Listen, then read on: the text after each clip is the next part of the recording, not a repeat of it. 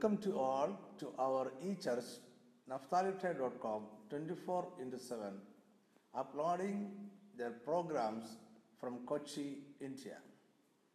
For a new discussion for this week, I have selected separateness and divine protection as the topic. So, the title of our today's message is Separateness and Divine Protection. We are trying to find out the relationship between separated life and divine protection that comes along with it. A message on separateness is usually looked upon as a negative message. Separateness for majority of us is taking away our freedom to enjoy a life. But today we are going to discuss a different thing. We are going to look at, at separateness in a different angle. Separateness is not a negative message, it is a positive message. Divine protection is a positive message, and hence separateness is a positive message. Separateness is the secret to divine protection. Let us uh, go in detail to the subject. In Isaiah chapter 5, verse 1 and 2, we uh, read about a master who plants a fruitful vineyard. He wanted to have a fruitful vineyard, so he selected a fruitful hill, a fertile place, and he was planning to plant very good, fruitful seeds, oh, wine plants, or wine plants that would give good and sweet grapes. For planting his vineyard or for preparing a vineyard, the first thing he did was to fence around the vineyard. Let us read verse 2. And he fenced it and gathered out the stones thereof. So the master wanted to, to, to plant or to, uh, or to make ready a fruitful vineyard. For that, the first thing he did was to fence it. Now, what does it mean to fence it? Or why he wanted to fence his vineyard in the first place? Now, fencing a vineyard is separating the vineyard from other land, from other area around it. So fencing is separation. And and then again, fencing is protection. The master wants to protect his vineyard from wild animals, and he fence he made a fence around it, or he made a hedge around it. So fence is separateness and fence is protection. And we are telling this point that separateness is closely connected with the protect, protect, protection or protection is closely connected with the separateness. Now, he planted this vineyard. The story goes like this. But the vineyard did not produce him good grapes. Instead of that, it produced him only wild grapes. So he decided to abandon the vineyard or destroy the vineyard. And the first thing he did to abandon or to destroy the vineyard is to take away the fence or take away the hedge around it. Isaiah chapter 5, verse 5, we read like this And now go to, I will tell you what I will do to my vineyard. I will take away the heads thereof, and it shall be eaten up, and break down the wall thereof.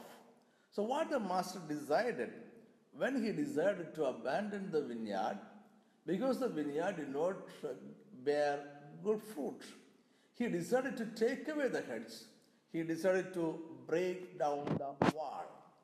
And from this example, from this passage, we can uh, assume, we can come to a conclusion, or we can easily understand the importance of fence, the importance of heads in connection with the protection. Now, fence and heads, or let us say boundaries, are real. Boundaries are real. Boundaries to our freedom is real, and boundaries makes it meaningful. Boundaries are the protection to our freedom. Boundaries are not a limitation to our freedom, but boundaries gives meaning to our freedom. Boundaries give protection to our freedom. What will happen to the vineyard once the master takes away the heads and uh, break down the wall? Let us see what will happen to the vineyard once the master takes away or break down the wall and the heads. Isaiah chapter 5, verse 5 and 6 describes the future of the abandoned vineyard. Let's read it.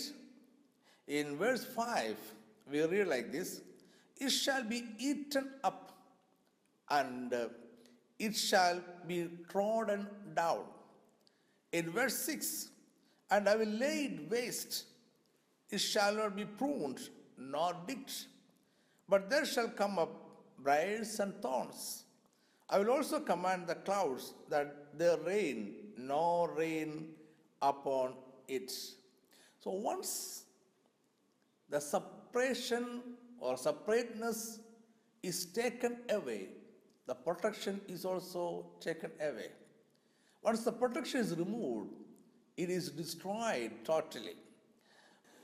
To understand more about this topic, let's go to the Garden of Eden. In the Garden of Eden, God placed Adam and Eve, the first human beings. Now, Eden was created, or rather, let us say it was prepared on the earth itself.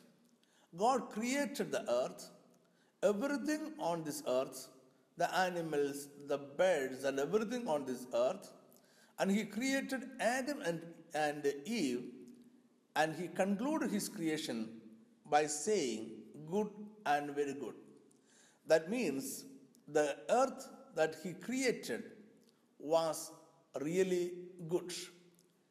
But still, then, when He wanted to place Adam and Eve on the earth, He prepared a garden, a, a garden more peaceful and blissful, which He called Eden.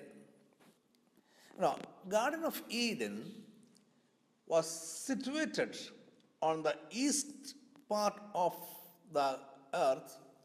We don't know exactly now where Garden of Eden was. Anyway, we, we, we, uh, we know one thing that Garden of Eden was, eh, was prepared on the earth that God created and God commented, commended as very good. Why God did like this? Why He separated a place for Adam and Eve? Now the earth was good. He Himself certified that earth He created was very good, but still He separated an area which He called Eden and placed Adam and Eve there. So there is a separation. God is making a separation between good and better. The earth He created was good, and Eden was better than the earth. God was placing a separation between good and better. The better was separated from the good, and the better was more protected than the good. Now let's go to the life of Israelites in Egypt. Israelites were living in Egypt for more than 400 years, and God desired to deliver them from slavery and take them to the promised land. In order to force King Pharaoh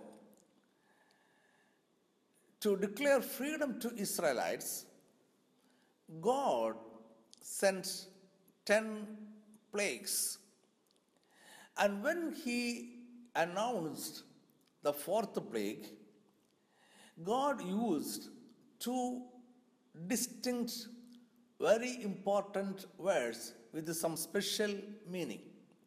In Exodus chapter 8, verse 22, and I will sever in that day the land of Goshen in which my people dwell, that no sums of fire shall be there.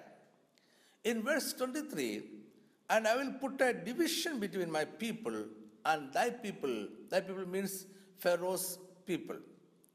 Now, now, now the word sever means to set apart, and the word division means distinction and deliverance. When we take these two words together, we may come to a meaning something like this set apart to deliver, set apart for deliverance. So, Israelites were set apart from the Egyptians not only for, not only to escape from the plagues, but they were set apart for deliverance or they were delivered from the plague. Then again, before he sends the tenth plague, that is the that is the murder of that is the destruction of the firstborns, the Egyptian firstborns, God asked, God commanded Israelites to take a lamb and set it apart keep it separate for some days, and then kill it in the evening. And the Israelites had to kill the lamb in the evening and smear their doorpost with the blood of the lamb. In the night, God's destroyer will come to the land of Egypt to kill every firstborn in Egyptian land.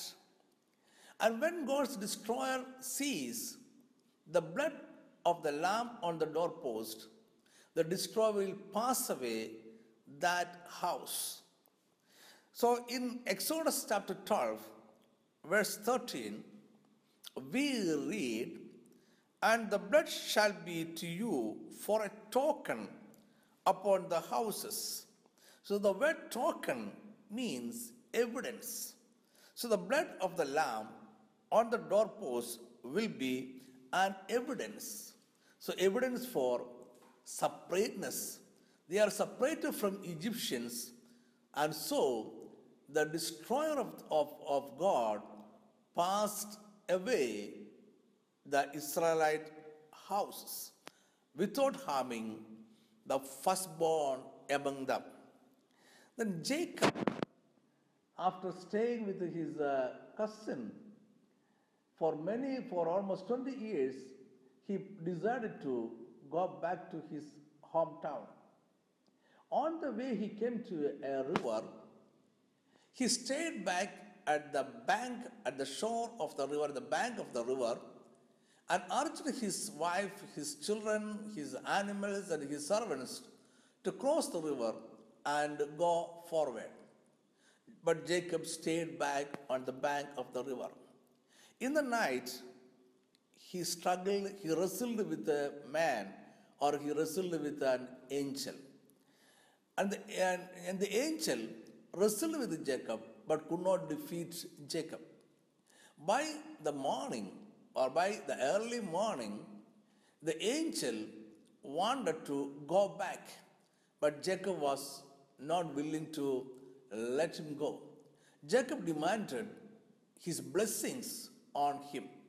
Without heavenly blessings, Jacob knew that he could not meet his brother who is angry with him.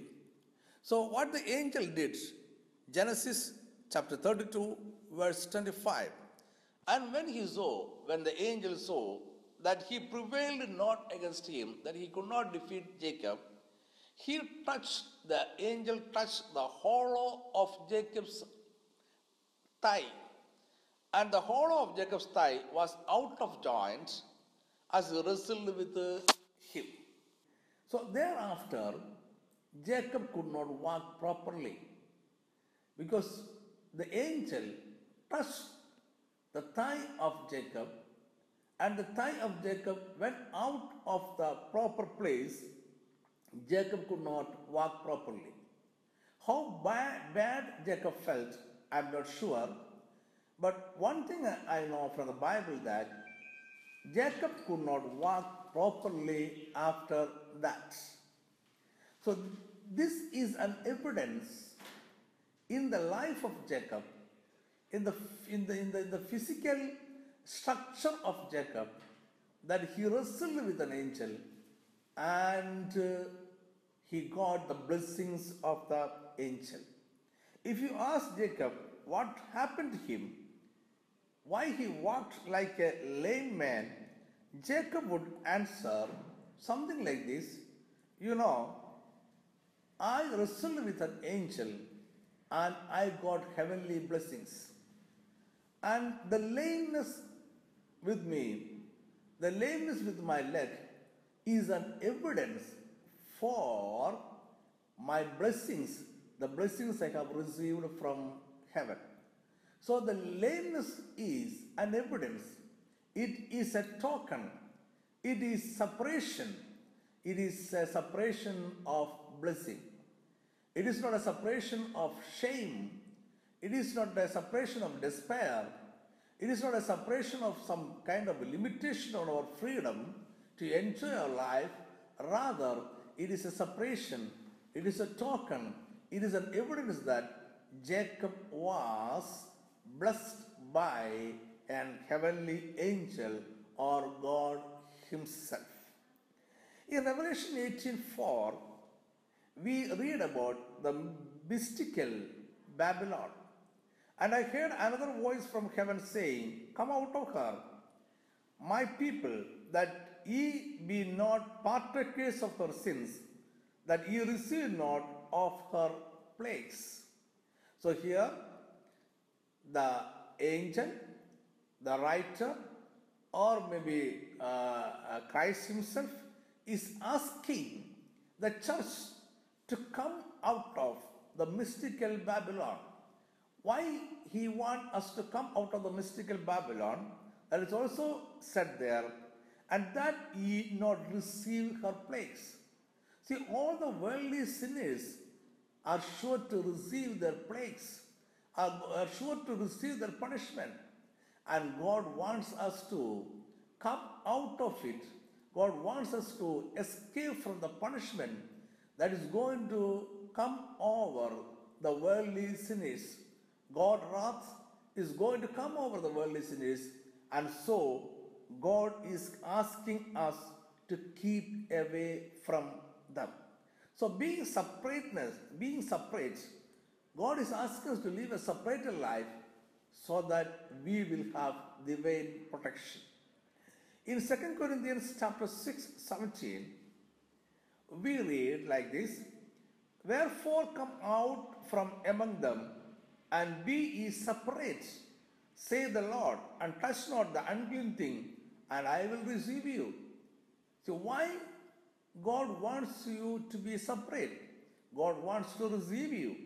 If God wants to receive you, you must stand separate because God is not going to receive everybody in this world. So, my dear friends, so far uh, to this point, we were discussing that separateness is not a limitation on our freedom, but it is a meaning to our freedom. It gives protection to our freedom. Separateness gives protection to our life. Separateness gives protection to our business. Separateness gives protection to our health. Separateness gives protection to our, our, our, our, our wealth. So, separateness is the secret to divine protection. Only a separated person can claim protection from God. Separateness is not a negative message, it is not a negative thing, but it is a positive thing. Something that talks about God's divine protection on your life is a positive thing, it is a positive message. So, desire to live a separated life from, from other people, from the worldly people, from the worldly people, spiritually and morally, we must have a separate life. We are supposed to, live a kingdom life according to the rules and regulations of the kingdom of God. And all those who live according to the rules and regulations of the kingdom of God are sure to receive divine protection.